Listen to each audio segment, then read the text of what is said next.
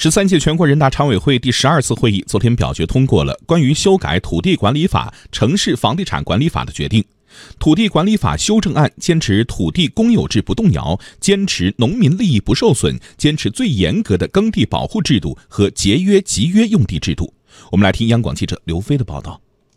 土地管理法修正案在农村土地征收、集体经营性建设用地入市、宅基地改革试点方面做出了多项创新性规定。在土地征收上，自然资源部法规司司长魏丽华表示，首次对土地征收的公共利益进行明确界定，完善了土地征收的程序。我们把原来的批后公告改成批前公告，那么主要呢是使被征地农民在整个过程中有更多的参与权、监督权和话语权。在集体经营性建设用地入市方面，土地管理法修正案删除了原来土地管理法的第四十三条，任何单位或个人需要使用土地的，必须使用国有土地的规定，增加规定，农村集体建设用地在符合规划、依法登记，并经三分之二以上集体经济组织成员同意的情况下，可以通过出让、出租等方式，交由农村集体经济组织以外的单位或个人直接使用。魏丽华认为，这是最大的亮点。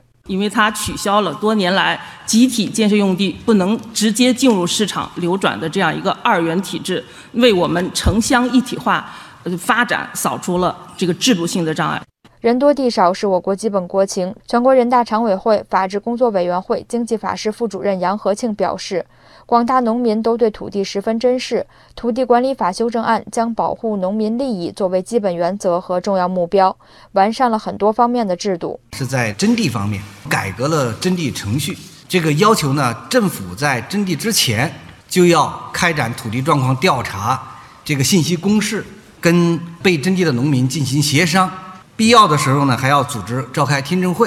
跟农民签了协议以后，才能提出这个征地的申请，办理征地的审批手续。所以呢，这个是极大的保护了这个农民的利益。